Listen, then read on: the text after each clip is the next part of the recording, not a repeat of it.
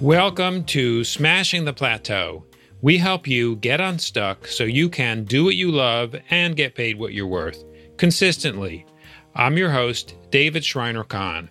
If your goal is actually, let's say it's doubling revenue, the things you did might have been super productive, but did they move you towards more money? Did they move you towards more sales, towards more clients? Today, on episode 572 of Smashing the Plateau, I'm here with high performance coach David Wood. I'm going to ask David about the traits that tend to keep us stuck and the ones that drive our success, and much more. Stay with us to hear all the details. You can find out more about David along with all of our previous episodes at smashingtheplateau.com. Are you building your own business after a long career as an employed professional? Listen to our show, Going Solo, also found on our website, smashingtheplateau.com. Now let's welcome David Wood. David is a former consulting actuary to Fortune 100 companies. He built the world's largest coaching business, becoming number one on Google for life coaching and coaching thousands of hours in 12 countries around the globe. As well as helping others, David is no stranger to overcoming challenges himself having survived a full collapse of his paraglider and a fractured spine, witnessing the death of his sister at age seven, anxiety and depression, and a national gong show. David coaches high performing business owners to double revenue and doubling their time off by focusing on less and being 30% more courageous in their business or career. David, welcome to the show. Thanks, David. Happy to be here. It's great to have you on. So, You've had a very non-linear career journey, starting off as an actuary in New York City, which is, um, I would say, probably about as um, sort of non-interactive and um, employment focused as one could get. Then going back to Australia to become an entertainer, developing an incredible coaching business, which you stopped several years ago. How have those different experiences fueled what you're doing now? Yeah, well, I wouldn't say I stopped. I guess I did. I guess I, I, I did. I did stop it. What happened is I, I felt burned out. I was like, oh, so sick of saying the same things over and over again. I, I'd been helping coaches to build their business, and I'd said everything there was to be said. So I went to Bali, got myself in the rice paddies, and basically was semi-retired. But I found out that that retirement isn't all it's cracked up to be, because I needed a mission. So I think I was able to to draw upon a lot of what I've done in my previous life uh, with with the coaching. I had the coaching skill set. I had the business skill set since I'd been consulting to Fortune 100s, and I love entrepreneurs. It's so much fun working with entrepreneurs. So I was trying to work out what to do with my life, and a friend of mine said to me, "Why don't you go back to coaching you're really good at coaching. Just pick a niche you really want to work with. And that was good advice. So about three, four, four years ago, I, I started back, started working with entrepreneurs, and it's so much fun because entrepreneurs also have lives. So we get to work uh, on having their lives be better, and they've got a business, which is fun. And I'm unwilling to choose one or the other to work on. Let's work with the whole person and have your business be great and your life be great. David, what kinds of businesses are we talking about? I've got some e-commerce businesses where people are selling products online. I've got some uh, people selling a product like an interior designer. I have a client who's the head of a school. I've got a, a client who's a pharmacist who's created his own formula for for uh, helping with COVID immunity. Uh, there's a physiotherapist in Australia. So quite a range of businesses, but usually They've got less than 50 employees and they're definitely up and running already. I don't do startups because it's a whole different it's a whole different game trying to get someone from zero to say 10 grand a month in revenue. A lot easier to take them from 10 grand a month in revenue to 20. Yeah, that's for sure. How do you describe your niche? Successful entrepreneurs with a great product or service who ideally already earning 200,000 a year or they will be very soon. Mm-hmm. And that's 200,000 gross or net? Yeah. Yeah. That'd be the minimum revenue coming in. Okay. Okay. And why do they need help? The best clients don't actually need help. See, it's very easy to sell something to someone if you convince them they're broken and wrong. And most advertising is is going to convince you that in some way you're broken or wrong and you need something to get fixed. I don't like working with those clients who are struggling. And that's one of the reasons I don't do startups. It's fun for me to work with people who don't need me, but they've recognized they can do better with outside input. And I think Bill Gates is a great example. He's one person you would think that dude doesn't need a coach. But Bill Gates is the guy who said everybody should have a coach because he's always looking for here's what I know, here's what I know I don't know, but I can never not know. I can never know what I don't. But I don't know, that, I, know that I I don't know. Right, right. Yeah, what That- don't that- I know that I don't know? And so I think that's one of the areas where coaching could be so exciting because you don't know until you go into a session what's going to come out of it. Mm. And what have been some of the results? You know, I just thought of more. Can I can I say more about your previous question? Yeah, please. Yeah. Mhm. Yeah, so they don't need me, but often what they're struggling with is overwhelm. There's there's so many options, so many target markets they could serve, so many problems they could solve, so many traffic sources, so many strategies to grow their business, and it can be very overwhelming. So one of the things that they usually come to me for is they like some help in focusing and working out what to focus on so that they can be way more productive and get better results.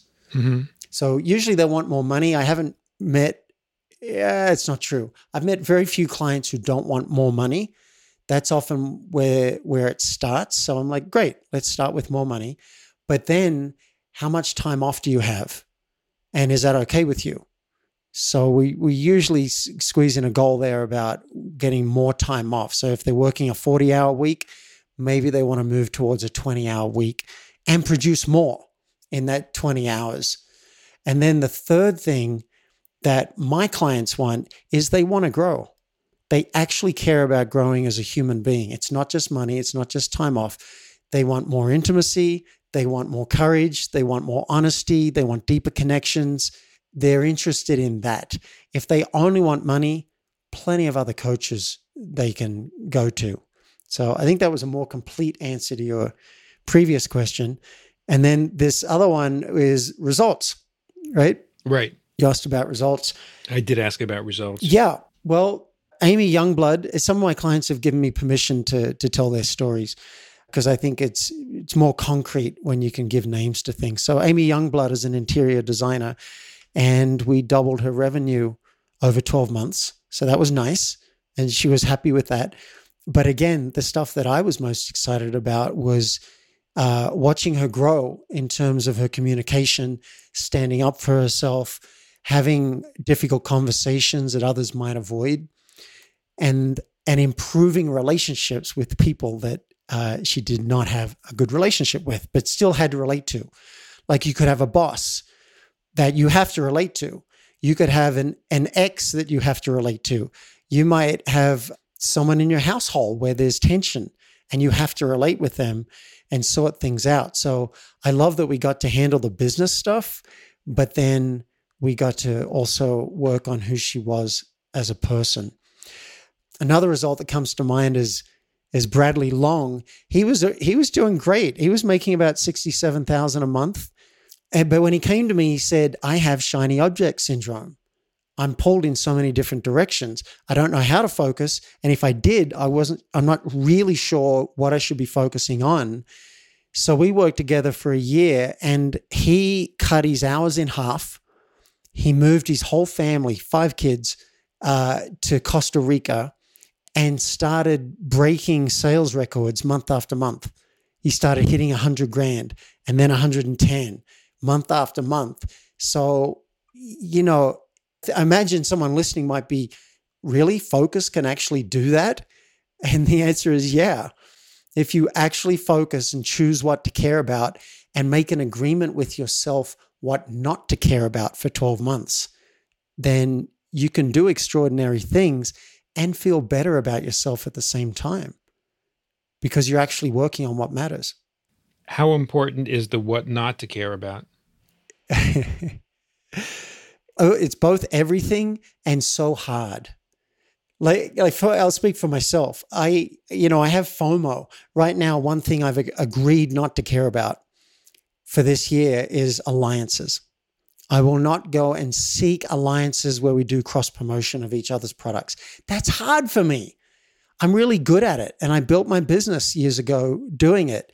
But I know if I do that, I'm not going to do podcasting as well. I'm not going to do guest appearances as well. It's actually too hard. I would be scattered and I do both of them at subpar. So in week one of my course, I have an eight week program. The first thing we do is, all right, what are you going to care about over these 12 months? And some people come up with three things, some come up with 20. I say, all right, now order that in order of priority. And so we get, say, the top three or four. And I say, how about we focus on these top three or four and the rest of them go in a drawer. And you'll pull these other goals out once you've achieved these other ones. It'll give you an incentive. But you've got to agree not to care about those things for 12 months. And you've got to agree not to actually go and work on them. I mean, okay, maybe something changes radically in your business and we've got to reassess it. But I think this is a great move to make at the 12 uh, over the 12 month time frame and then also over the 7 day time frame. What are you going to choose to care about for the next seven days? And what will you not do, which is everything else on your to do list? That's hard to do. It's like, oh, I want to do this, or so and so's asked me for this, and whatever. But I've already set my discipline. I've already said this is what there is. And you can do that also for tomorrow.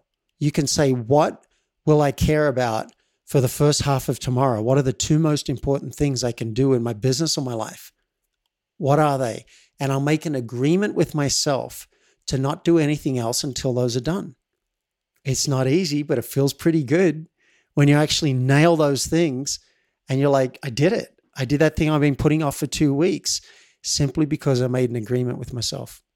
Yeah, it reminds me a little bit of some of the principles in the book, The One Thing. Yes. But at the same time, what I'm also hearing is make, making sure that you are focusing on even less than the one thing might prescribe, less per day than than the one thing may prescribe. Because the one thing they talks about having, you know, maybe seven or eight major categories of importance in your life, like physical health, uh, spirituality, your business health, your uh, your relationships, et cetera, et cetera, and working like sort of reverse engineering where you want to go with each of these in terms of a big vision and then identifying one major thing that you're going to work on in each of these areas.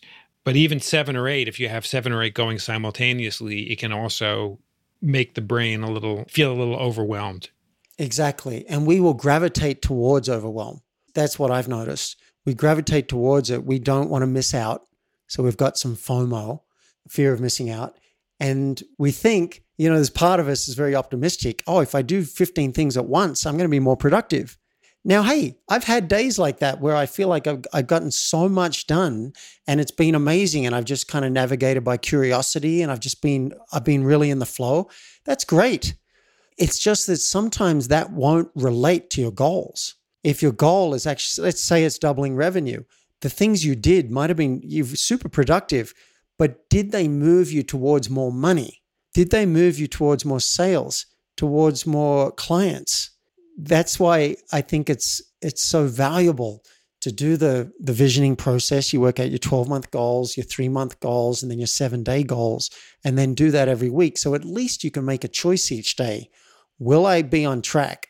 Will this be an on track day where I'm going to have some discipline? I'm going to set my targets and I'm going to nail them before I check my email before I check my voicemail, before I even turn my phone off airplane mode. I'm going to do these things. Again, I, I want listeners, I want you to have more money. I want you to have time off, but I also want you to feel great about every day. And I know that when when we work on stuff that doesn't match with what we know is most important, it creates stress. And I call it being out of integrity.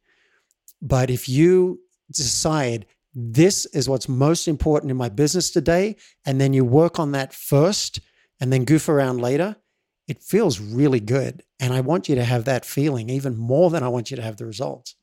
Yeah, this this tension is something that many people talk about, and on this show we focus a lot on consultants and coaches, particularly those that have had a long corporate career before before going out on their own. And the the overwhelm is a big issue. The stress is a big issue. Trying to find a structure that is most helpful to being as effective and as efficient and as mindful as possible is challenging. And then once you decide on what structure works for you, trying to keep to it is also a challenge. David, what, what have you noticed in particular with um, these kinds of businesses? You mean around staying on staying focused once you've worked out the the system or was it the topic something else? No, it's a, a, broader question. You know for those people that that have deep expertise they have been successful as employees and they have become consultants or coaches. Some of them become quite successful as consultants and coaches and others struggle quite a bit. And there are also those that that are successful and building a business up to a certain point and they find that they've reached a plateau and they can't seem to get past it. So some people measure the plateau as an earnings plateau. Some may relate it to their business model that they can't seem to get beyond certain kinds of revenue types. You know, it it kind of runs the gamut. Yeah, I'd I'd recommend some outside input. So you already know what you know. You already know what you don't know but you don't know what you don't know. Wait, that didn't really make sense. You know some of what you don't know, but there's a whole area of things that you don't even know that you don't know. And so, my first question would be Do you have a coach? I think it was just a few months ago, I had five coaches at once. That might have been overkill. But um, in all the areas I wanted to improve, I wanted someone who knew more than I did about it, or at least could ask me the questions to bring out my own answers. So I think Coaching is one form of outside input. You can get yourself in a mastermind. I'm in a men's group that might be meeting this Wednesday, and I can bounce things off them. You can also get yourself in a course. I recently signed up to Taki Moore's course, the Million Dollar Coach, because I thought, look, I've been at this a long time, and I'm in. I've got my patterns and I've got my arrogance. I need to get some outside input, even if I don't agree with everything even even you know watching a module that I don't agree with is going to give me an idea for what I do think would be a smart idea. And that that gave me some really good frameworks. For example I'd been relying on the one-to-one coaching for quite some time and I'd just kind of forgotten about the whole group concept. And I was coaching so much I it kind of forced me to go and look for a solution because I I had so, like I'd have I think ten was the maximum sessions I've I've done in a day, and it was just too many. So I was able to make the transition from one to one coaching to group coaching, and in some cases I think the impact is increased, not decreased by doing that. So that's an example of where I sought outside input, and then went and implemented what I learned. That's the other thing it's not just getting the input, but you need some kind of support structure normally. It's a very rare person who can just get a complex idea in their head and then go and implement it all on their own. I'm pretty self driven, and so I can implement a lot of my own, but sometimes it's not until someone else says, Hey, how's that going? that I have to actually confront what's happening and shift what I'm doing. Yeah, that makes sense. Uh, David, as I mentioned at the at the outset of our conversation, you've had a nonlinear career journey, starting off as an actuary. When did you first learn about coaching? It was someone suggested that my wife go and do a personal growth course because I wasn't happy in the relationship and I was complaining about my wife. And someone said, Oh, she doesn't sound very responsible. She should do this. And I thought, That's a great idea. Let's change her. But the more they spoke about this course, the more I thought, you know what? I I'm 20 was I 26 at the time. I hadn't done any personal growth work except for one week when I was 17 and it was the best time of my life. And I thought maybe I could use a dose of this self-help junkie uh, can't think for yourself stuff. So I went along and they all wore name tags and they smiled way too much. And I decided to do it anyway. I'm just going to get in and get out. So they coached me during the course. And fortunately, they cracked my cynicism and they cracked my heart open. And I realized there was a whole world beyond the systems and the numbers and the money, which I'd gotten really good at. There was a world of vulnerability and deep intimacy and leadership and influence and communication and truth telling.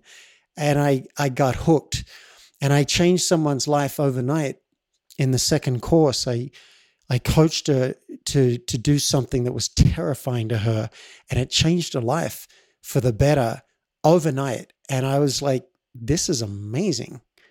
Like, how, how do I get more of this? So, that same company trained me as a coach so I could help people going through the course. And then someone had a business card. This was back in 90, this was back in 97. Someone had a business card that said coach. And I'm like, wait, you could get paid for this?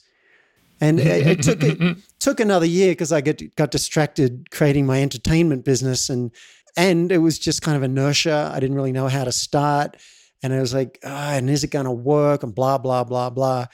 I had to wait until I ran into a coach who was in a training program. And I went, wow, okay, I'm going to be your first practice client. And then I went and got my first practice client. And she'd, she'd do a session with me and she'd say, well, what are we going to do next week? And I'd say, ah, wait and see because I hadn't had my second session with my coach. So I didn't even know what you did in a second session yet. I'm, I'm very monkey see, monkey do. So that's how I got into the coaching business. Fascinating. David, there's certainly a lot going on in the personal development and the coaching world. And um, in my observation, it seems like there are more coaches than ever. There are some people that are really good at coaching and delivering great results. There are other people that are really good at marketing and selling themselves. And I personally question how good they are at their craft. And I know I've talked to lots of people that have invested money that hasn't worked worked out so well in terms of a coaching relationship. Um, others have gotten great results.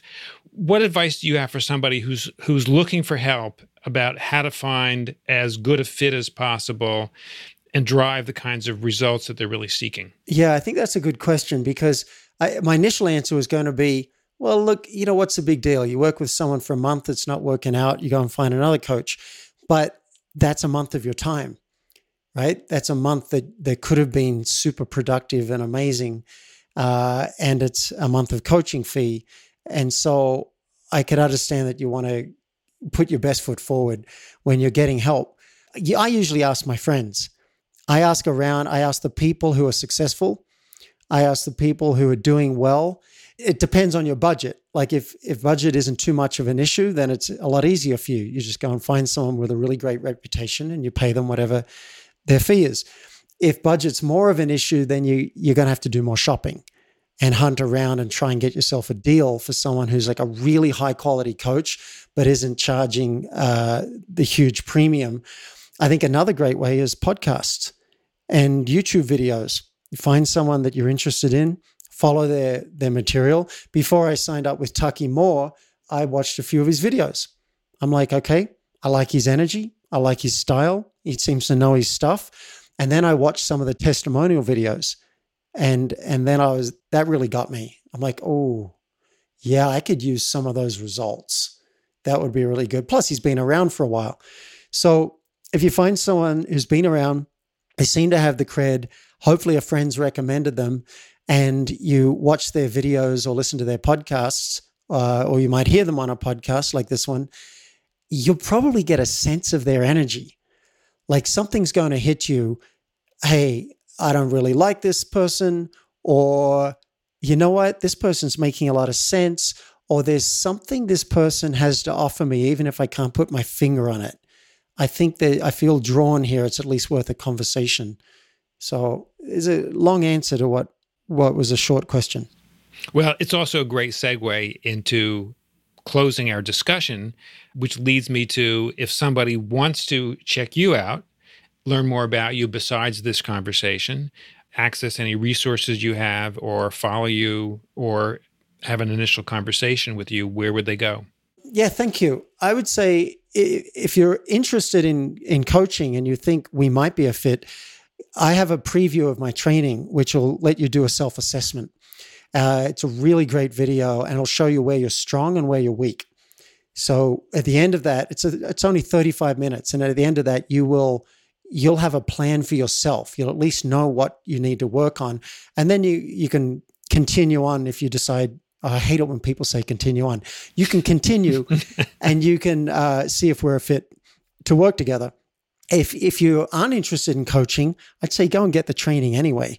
It's really good. And I've also included a cheat sheet for people who don't even have 35 minutes. They just want to know, no, give me the give me the best stuff in in under 60 seconds so I can work out how to double my revenue.